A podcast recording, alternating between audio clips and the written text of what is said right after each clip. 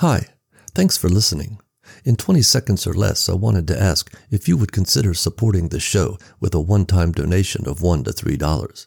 The funds go to subscription fees, equipment upkeep, and a general sense of well being. Links in the show notes. And again, thanks for listening. Okay, on with the show.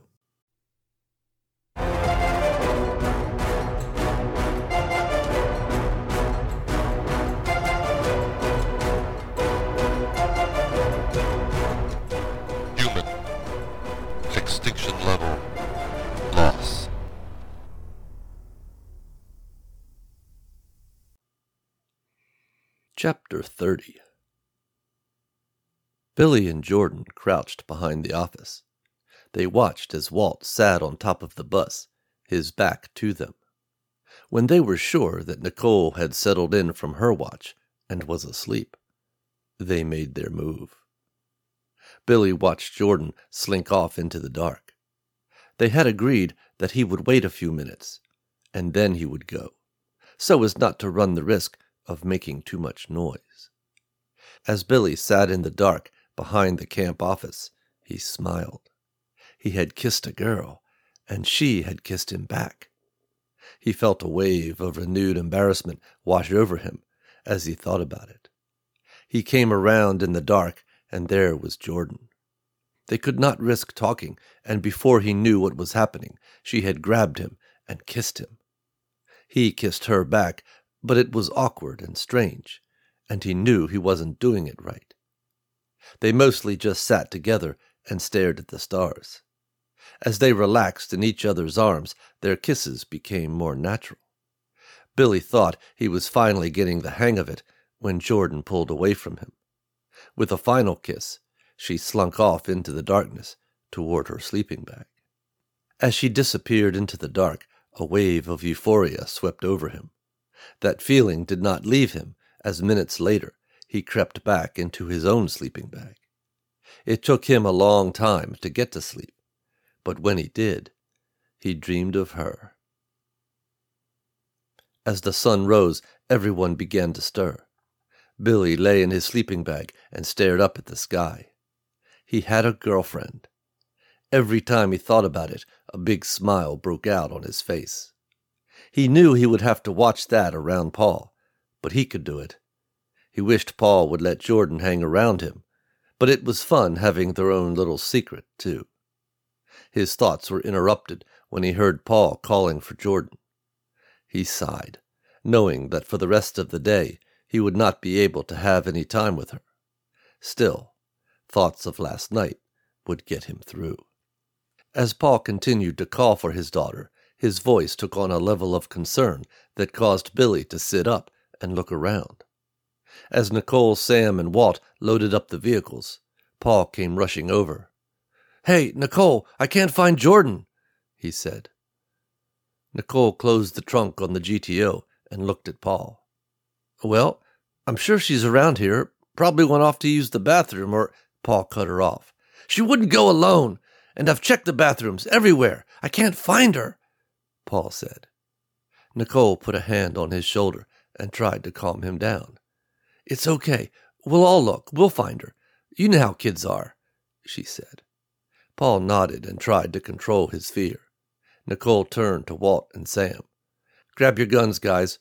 We'll spread out and canvass the whole area, just to be sure, she said. Walt and Sam nodded and reached for their rifles. Billy finished rolling up his sleeping bag and tied it off. He saw the others approaching.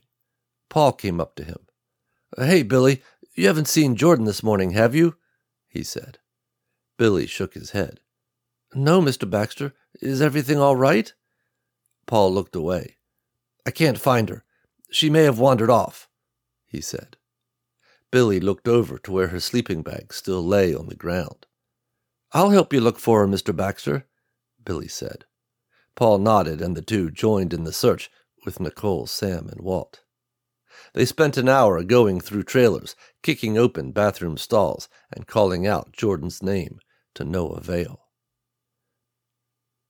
Trouble is, even with all the trailers, there just isn't that many places to hide or get lost, you know, Walt said.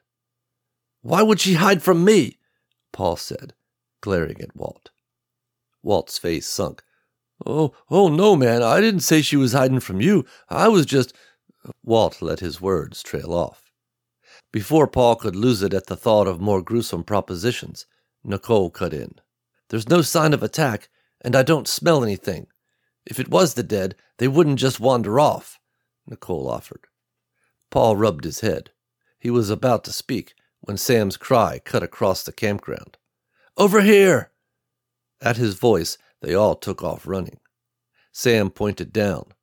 The ground was soft, and imprinted in the soil were a set of boot prints. I followed them to a bunch of trees behind the office. From there they lead back here, Sam said. Nicole looked at the tracks that made a circuitous route to the trees and back again. She began to follow them as they led away. The tracks led back to the highway and stopped at the edge of the road. We don't know for sure that, that someone took her. I mean, we had a watch all night, Paul said.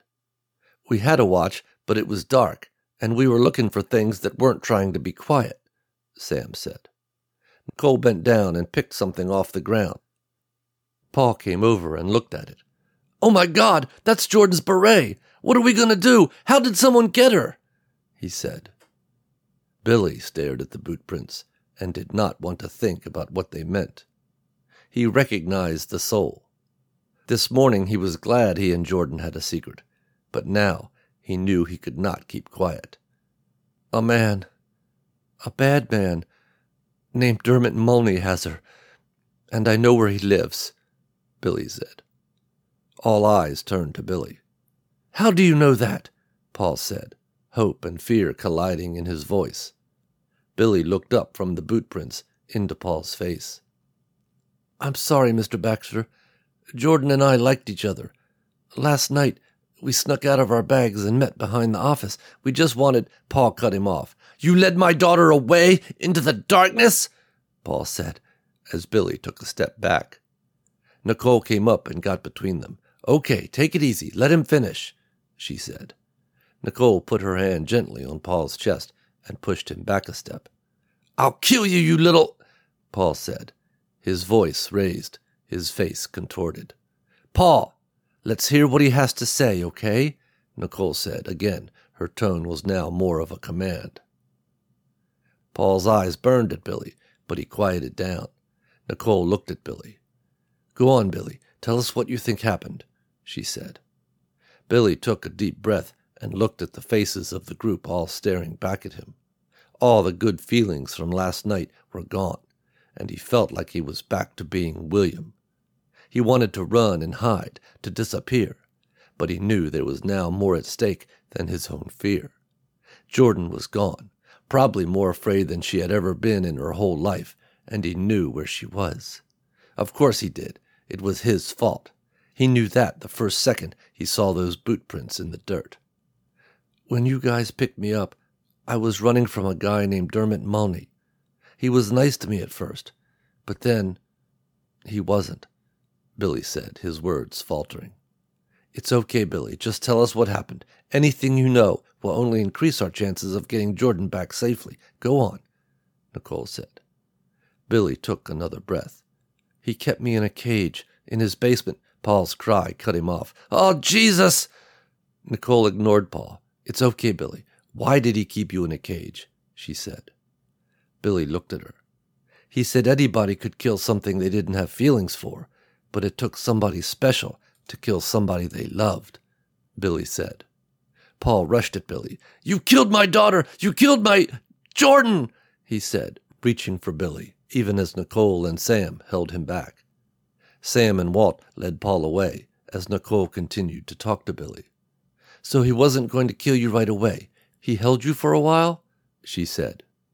Billy nodded. I lost track of time, but he kept me locked up for a long time. I finally got away. I tried to stab him, but I only hurt him.